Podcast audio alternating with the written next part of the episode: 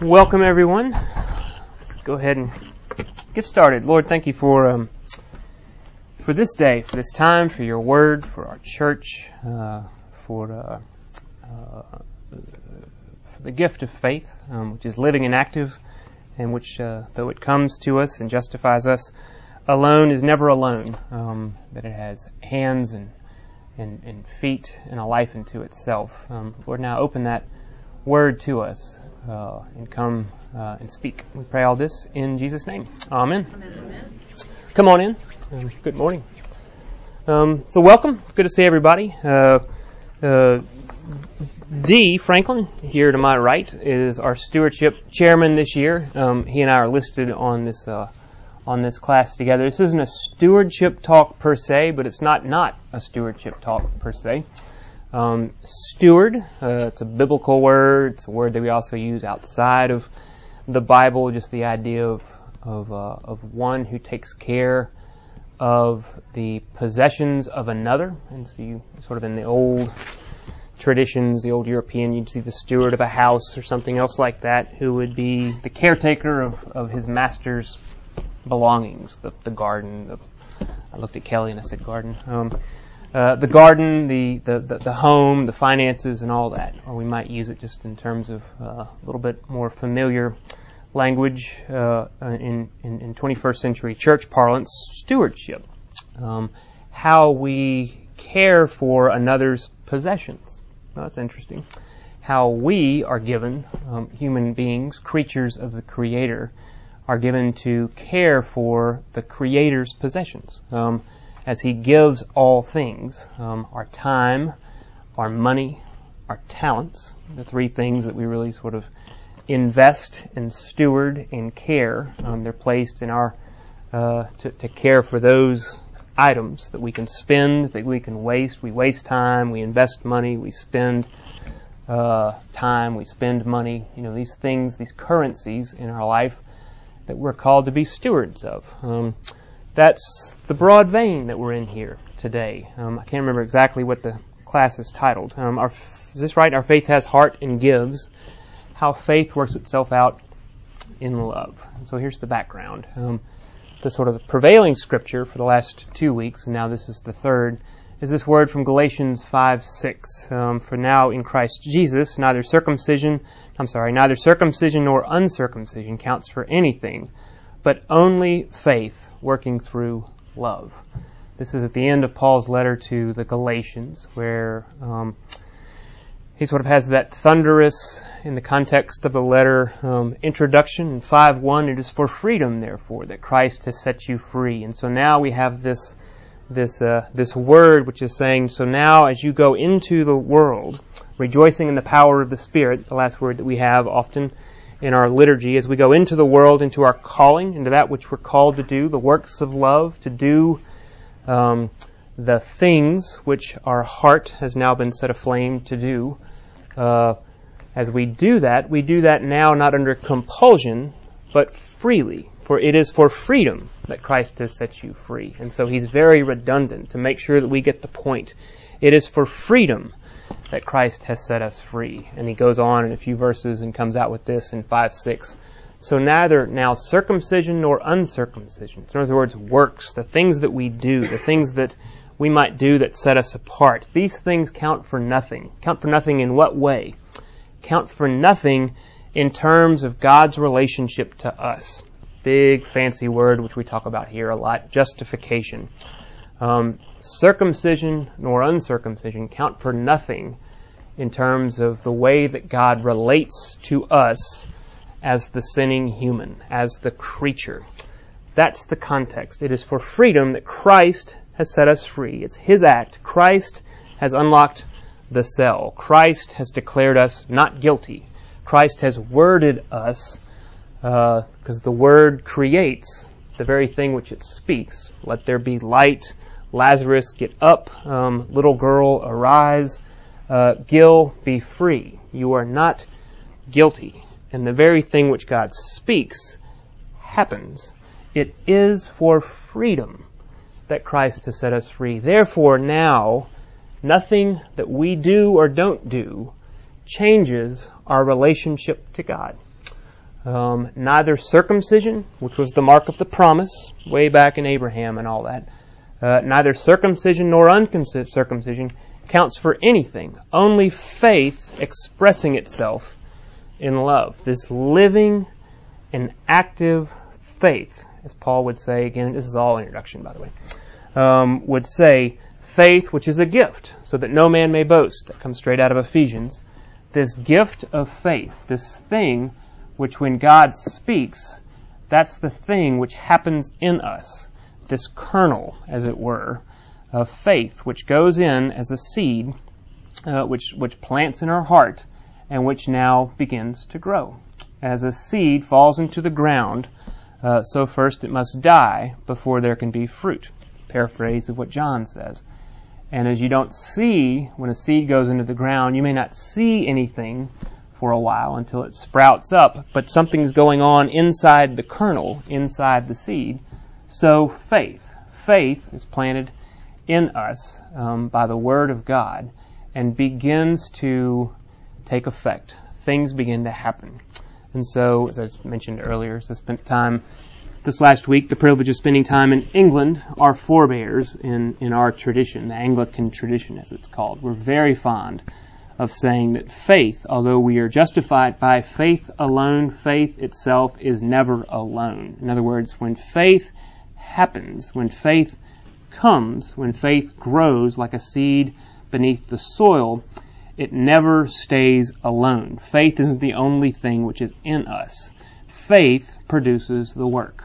And now we find things begin to happen. It is a living faith. Faith which is expressing itself in love.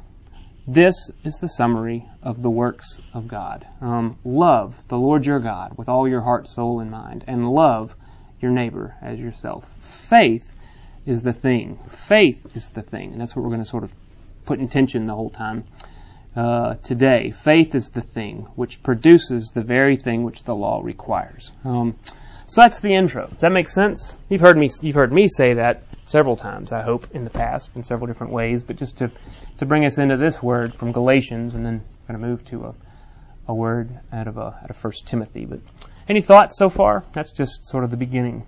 Um, questions? Kind of faith 101. Um, doesn't mean it's easy, but fundamental to be sure. Let me read this then out of uh, out of First Timothy. Um, Paul wrote a letter. Um, uh, in fact, this is what Osvaldo Padilla is teaching just across the way today, I think, or at least somewhere in this. He wrote um, what are called the pastoral epistles, um, some instructions to individuals. Uh, one of whom was Timothy, um, with something like a mentor-mentee relationship, where Paul was was uh, was writing to the younger Timothy, who was known to him through a family relationship. He talks about Timothy's grandmother, et cetera, and so forth. It's a real personal relationship. It's very evident when you read the two letters to Timothy. And this is the very end of 1 Timothy 6, and so that's the very slight context. Uh, here, I'm going to tell you what I'm going to tell you in a minute. Um, uh, we're going to talk about um, the the high degree of activity which the word here is, is describing. We're going to see a lot of verbs like uh, uh, set your hopes, do good, be rich in good works, be generous, be ready to share, take hold of that which is truly life, guard the deposit, avoid the irreverent. So you're going to have a lot of verbs, very active. You're going to hear that. We're going to put that in tension, which uh, we're also going to hear in terms of the promise of God. Um, great phrase that I've been running into a lot in my uh, times this summer, my readings and some other stuff. Um, that uh, the business of the church is to put the promises of God in front of the sinner. I really like that. As a pastor, as a teacher, I really like this idea. It's the business, it's my business as a teacher, as a preacher, as the one who's here given to stand, to put the promises of God right in front of each one of us. The promises of God. And so we're going to hear that here in this letter of 1 Timothy. We're going to say, well, how do we make sense of that with now not the promises of God, but now these these uh, uh, very active statements, which are sometimes called the paraenesis, if you want a big word. Um, Uh, that just means these moral exhortations. Do this, don't do that in Paul. Um, uh, we're going to talk about that. That's all I want to talk about today. All this, again, this isn't a stewardship talk, but it's not not a stewardship talk. What do we do with our time? What do we do with our money? What do we do with our talent? How do we invest it? What do we do with it? So that's all what this is. So here's the end of 1 Timothy. Turn your phones on and let the glowing word of God reflect in your face if you want. So 1 Timothy 6 um, verses 13 following. But as for you, O man of God, so he's writing to Timothy, but as for you, O man of God, flee these things. Pursue righteousness, godliness, faith, love, steadfastness, gentleness. Fight the good fight of the faith. Take hold of the eternal life to which you were called and about which you made the good confession in the presence of many witnesses. I charge you in the presence of God, here comes the promise, who gives life to all things, and of Christ Jesus, who in his testimony before Pontius Pilate made the good confession. To keep the commandment a assigned, I'm sorry, to keep the commandment unstained and free from reproach until the appearing of our Lord Jesus Christ, which he will display at the proper time. He who is blessed and truly sovereign, the King of kings and the Lord of lords, he's quoting Handel there, um, who alone has immortality, who dwells in an unapproachable light, whom no one has ever seen or can see. To him be honor and eternal dominion. Amen. As for the rich in this present age, charge them not to be haughty, nor to set their hopes on the uncertainty of riches, but on God, who richly provides us with everything to enjoy. They are to do good, to be rich in good works, and to be generous and ready to share, thus storing up treasure for themselves as a good foundation for the future, so that they may take hold of that which is truly life. O Timothy, guard the deposit entrusted to you. Avoid the irreverent babble and contradictions of what is falsely called knowledge, for by professing it, some have swerved from the faith. Grace be with you. And that's how it ends. So it's a moving passage to me. Um, it's a it's a passage where obviously within a relationship, a very close relationship, one that goes back through even Timothy's forebears. Um, uh, it's a it's a it's a letter written of endearment from Paul to Timothy, breaking it out a little bit. Um, this contrast. But as for you, obviously something he said before, which I'm not going to talk about. He's contrasting these people. Um, this is right. I guess I will talk about it a little bit. Right before this is where Paul says the often misunderstood and misquoted part of the Bible. He says, "For the love of money." is the root of all sorts of evil. Not money itself, but the love of money is the root of all sorts of evil. And he puts that in the context of control. The love of money brings this idea, this illusory idea, that we're in control, that I'm going to stave out um, uh, through some measure of, of control, self control, uh, protection for the future. And he's saying, don't be duped. God, the King of kings and the Lord of lords, is the one who has our future in our hands, not wampum, not money, not um, uh, not my 401k. It's not say it's bad, but just like let's just be clear as to what's what. Um, and so that's the context where he's saying all that, and now he's saying, "But as for you, O man of God, flee these things: pursue righteousness, godliness, faith, love, steadfastness, gentleness. Fight the good fight of the faith." Take hold of the eternal life to which you are called, and about which the good confession in the presence of many witnesses. So this activity of fight the good fight, um, take hold uh, of, of the, the, the things which are in front of you. Do these things. Pursue righteousness, godliness, faith, love, steadfastness, gentleness. It's this activity couched in these ideas of the promise. The promise of, uh, uh, and it's almost what the where where our wedding liturgy gets this uh, I charge you in the presence of God. That comes straight out in our wedding. Um, and so therefore I charge you in the presence of God and all here assembled. That's in the wedding liturgy that most of us got married to. Coming straight out of 1 Timothy. I charge you, Timothy, in the presence of God, who gives life to all things. He can't help but say that. When he speaks of God, there's always a comma.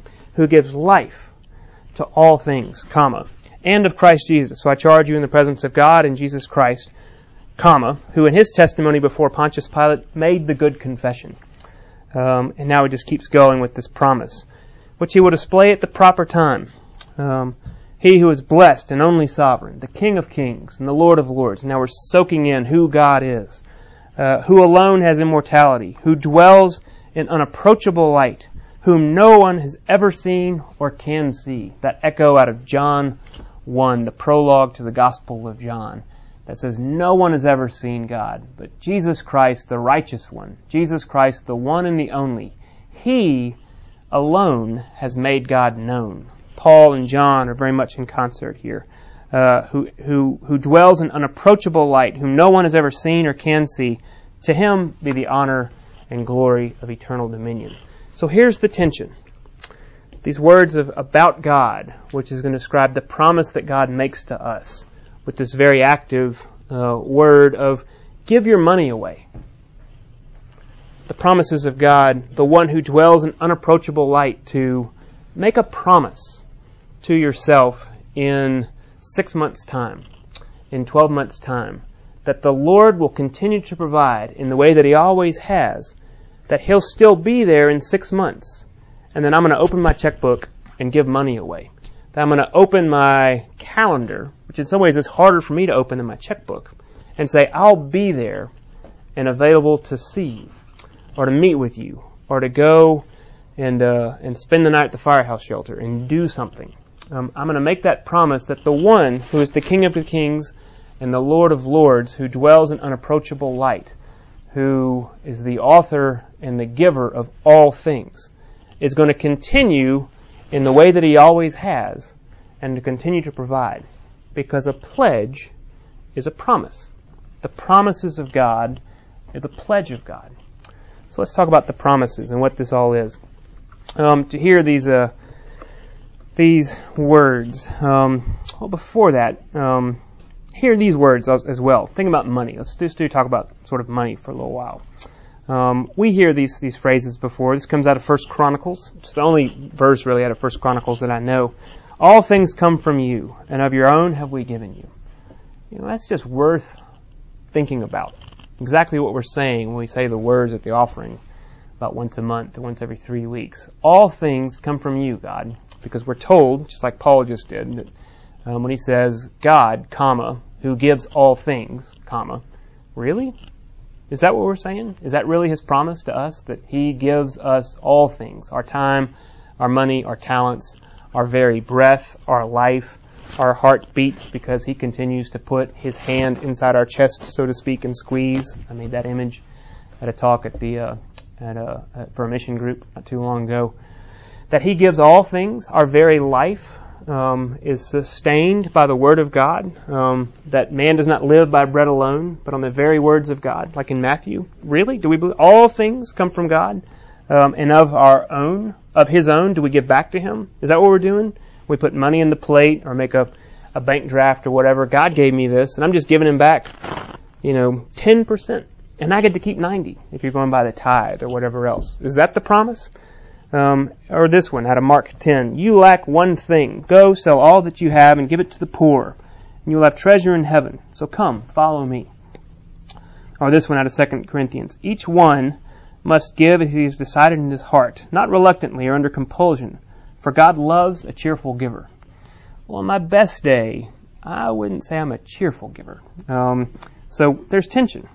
Um, or, as we just heard in 1 Timothy, as for the rich in this present age, charge them not to be haughty, nor to set their hopes on the uncertainty of riches, but on God. This should be a confrontation a little bit. But as for us, who are given much by any comparison in history, uh, uh, don't set your hope on riches, which we've been given, uh, but on God, who richly provides, play on words, us with everything to enjoy.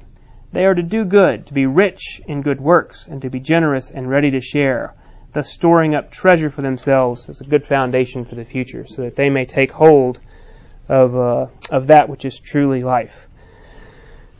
So again, nomenclature, language, um, clarification.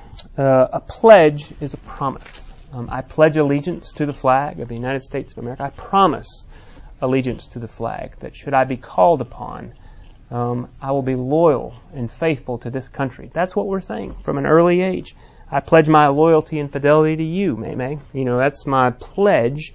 That's the vow that we who are married made. It's a promise to be loving, to be faithful, to be present one year, 10 years, 50 years in the future.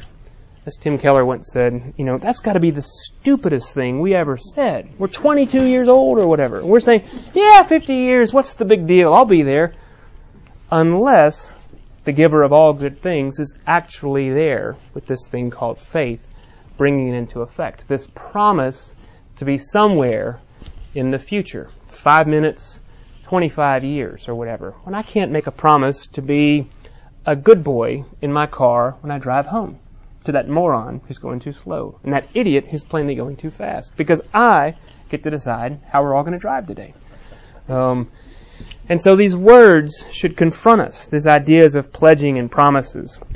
Um, a pledge to the church is a promise that I will be present at some point in the future. Um, a pledge to uh, uh, our colleges, a pledge to um, our children, that I'm going to bring you into this world and I'm going to be present now to you in a real and tangible way, as by the grace of God, the last word from Paul to Timothy, grace be with you. Um, uh, that I'm going to be available to you um, and provide through God. And God is going to provide through me better because the children aren't ours, they're God's, and we're the stewards. Uh, that somehow, broken vessel that I am, this is typically where I start to cry. um, broken vessel that I am, that somehow God is going to provide for my children. That's a pledge. That's a promise. That's God's promise to us. It's a massive thing if you let that soak in. So go back. All these words about all things come from thee, or go and sell all you have and give it to the poor. How do we make sense of those words, which aren't really promises? They're these commands to do with the promises of God. Uh, if you're tracking in your head, like I am even now as I'm teaching, um, these words don't describe me. Typically, maybe sometimes, but this like you know, for God loves a cheerful giver. Well, you know, that's usually say, oh, good, here's a hundred dollars. You know, happy to give it away. Um, uh, on occasion, that may actually happen, but often it doesn't. So how do we make sense of that? Well, hear these words. Um, hear these words of promise. Um, I went to Exodus this morning just because it's really easy there in Exodus. This is when the Ten Commandments come down and God is speaking, and He's all over the place talking, and He's very active. And there's just promise after promise after promise. What am I talking about when I say promise? Words like this. Um, this is right, Exodus 20 is where we find the Ten Commandments, which we know are all the thou shalt nots, and thou shalt nots, and thou shalt nots, and thou shalt nots. Uh, but right before that is a huge promise, and most of us miss it. What's the promise in Exodus 20, verse 2? I am the Lord your God, who brought you out of the land of Egypt and out of the house of slavery. That's a promise. I am the Lord your God. And to get really technical, this is a big deal. It's from the first person to the second person. It's from the first person to the second person familiar. If you remember all your, whatever your language is. Uh, I am the Lord your God. The promise comes to you. This isn't to they. This isn't to we. This isn't to those people. It is a promise spoken from God to you, to you, to you, to you, and to me, to each of us individually. I am the Lord your God. It is the business of the church to get God's promises in front of sinners. More than that, it is business to get God's promise to you until the Lord comes and reckons you in the second person familiar. You, you, you, you. Uh, we don't yet have the promise of God. I am the Lord your God, who brought you out of the land of Egypt. I will take you to be my people, and I will be your God, and you shall know that I am the Lord your God. He says that probably four or five times in this part of Exodus. Or again, I am the Lord your healer. We could go on in Exodus. He has all these phrases. Or going into the New Testament, what are the other promises that we hear from God? For even the Son of Man came not to be served, but to serve, and to give his life as a ransom for many. Those who are well have no need of a physician, but those who are sick. I came not to call the righteous, but sinners. So now we're getting very specific. Uh, one of the best and most clear expressions of this in Romans 5, verse 8. But God, but God shows His love for us in that while we are still sinners, Christ died for us. Christ died for you. The saying is trustworthy and worthy of full acceptance that Christ Jesus came into the world to save sinners, of whom I am the foremost. So says um, Paul again in Timothy. So all this reckoning of hearing the tension of the law of God. Um, uh, give, sell all you have, follow him, give of your time, your money, and talents. Give, do, be, be light, be salt. Do all these things, don't do all these other things. Contrasted with the promise. How does this play out? Hear these words? Give. God loves sinners. Give time, money, and talents. God loves sinners. Be this. God loves sinners. Don't be that. God loves sinners. Be generous, be patient, as much as you are able, live at peace with one another. God loves sinners. Sell all you have, for this is the one thing you lack. Give it away, and then come and follow me. And the rich young ruler went away sad, for this was a hard word. God loves sinners. These are the two words that God has for each one of us, for you in the first in the second person familiar.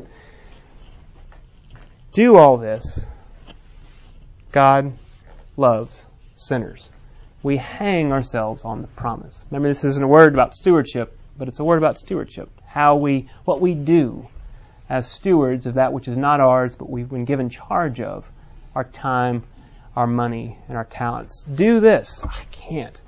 God loves sinners. Um, give it away, but I hoard. God loves sinners. Um, keep that tension here. Uh,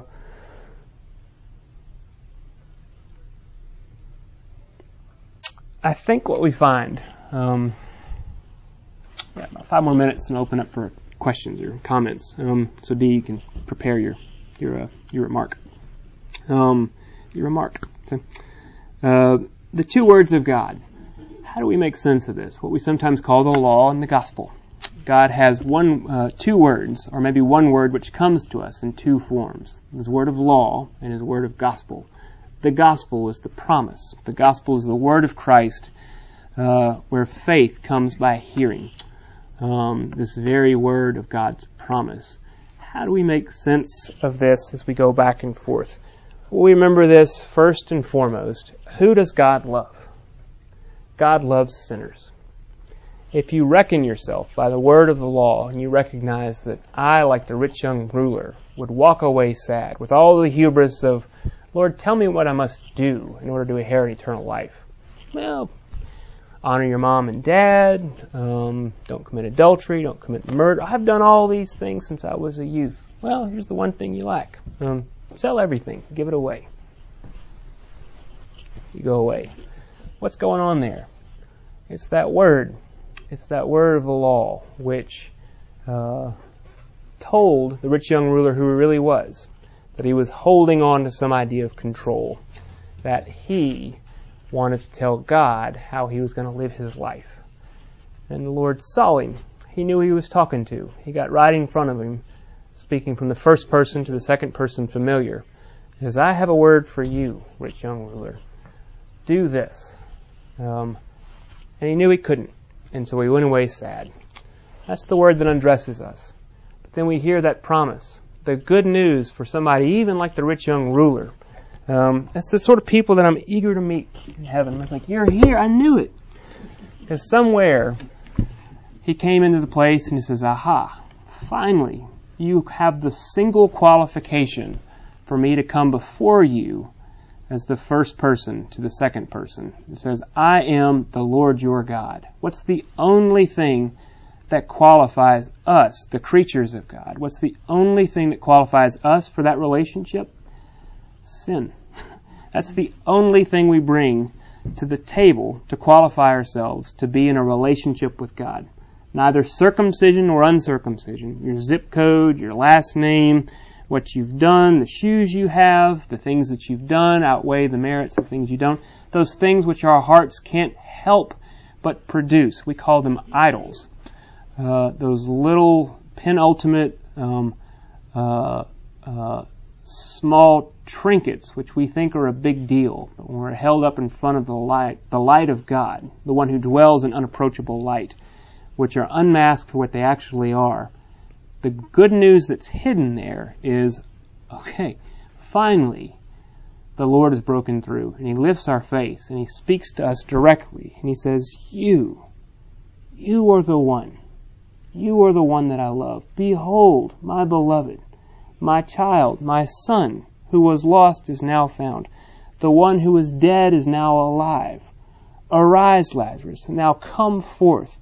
You are the one, my, my chosen uh, son or my chosen daughter who I have adopted and brought very near. You once who were far away. You are the one who is forgiven. I free you. And he speaks to us because we've qualified for that relationship precisely from our sin, even as regards our money.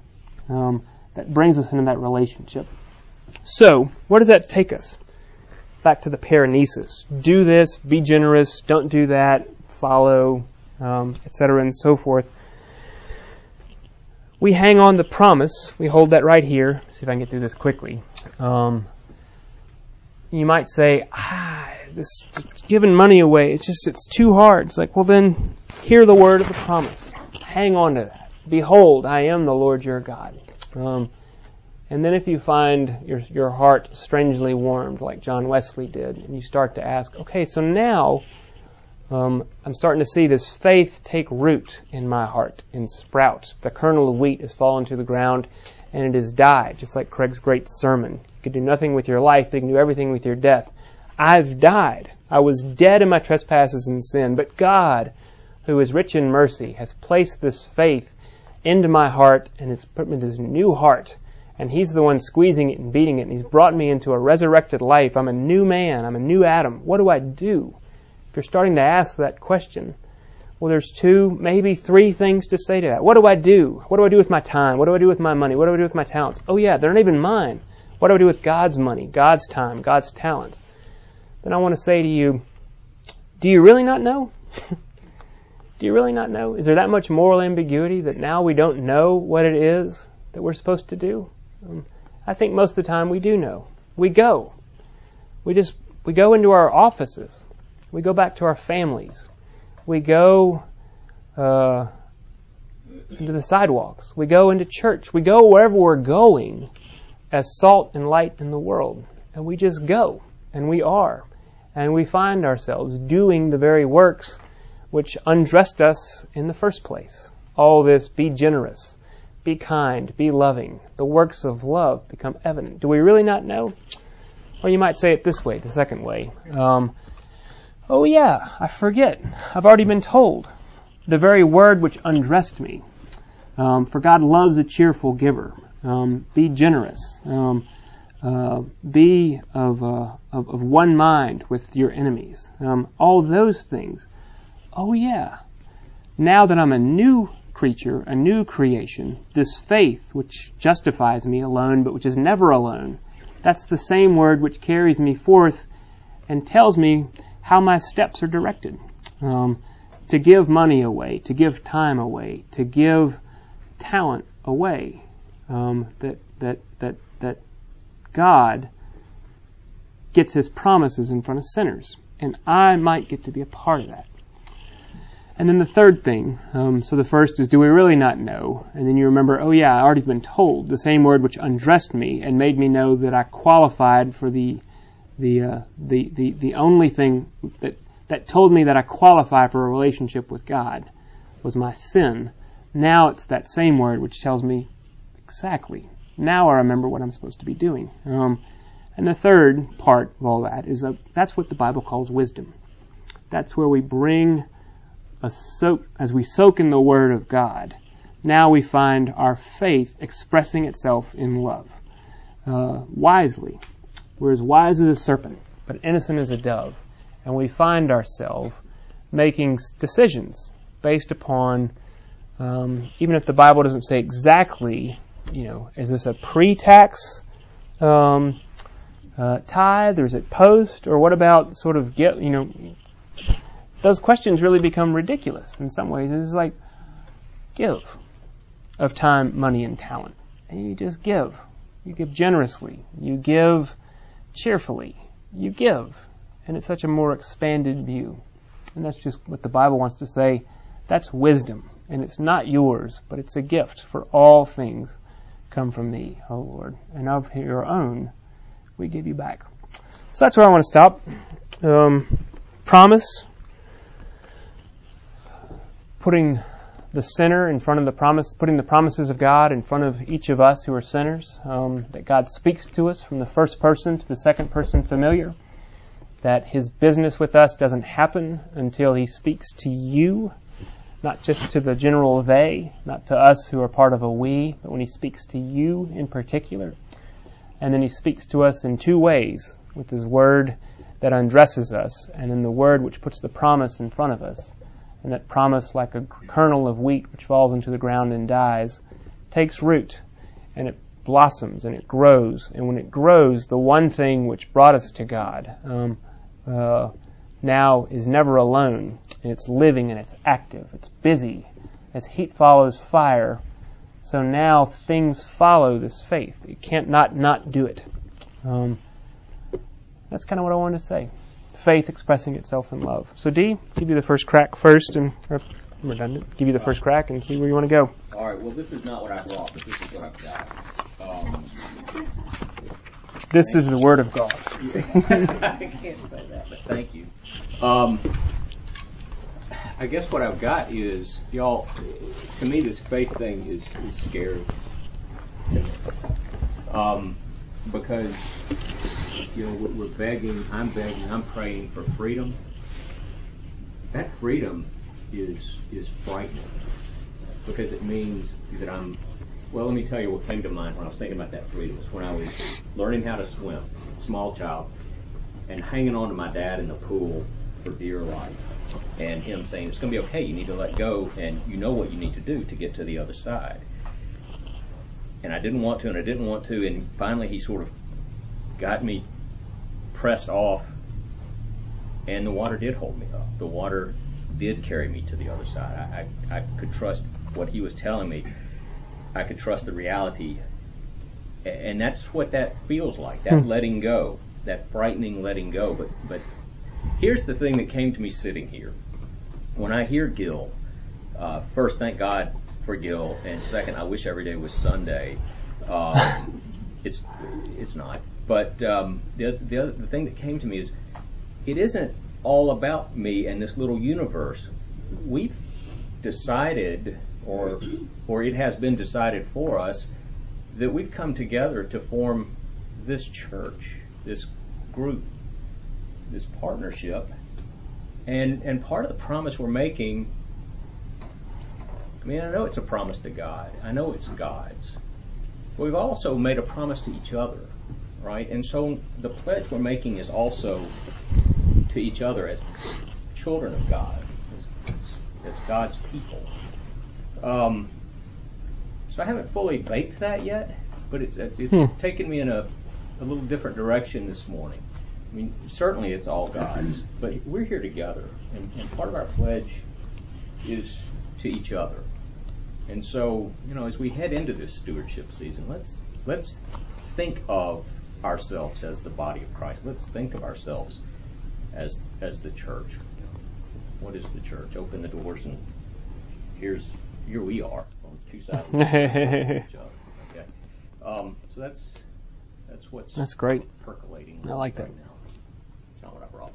Grateful for you, D. Thank you. We're in good hands this year with D. Anybody else? Any comments or questions, thoughts? Rebuttals. This is a good time to argue. Let's really get this going. So, Charlie, take them on. So, it'll be good.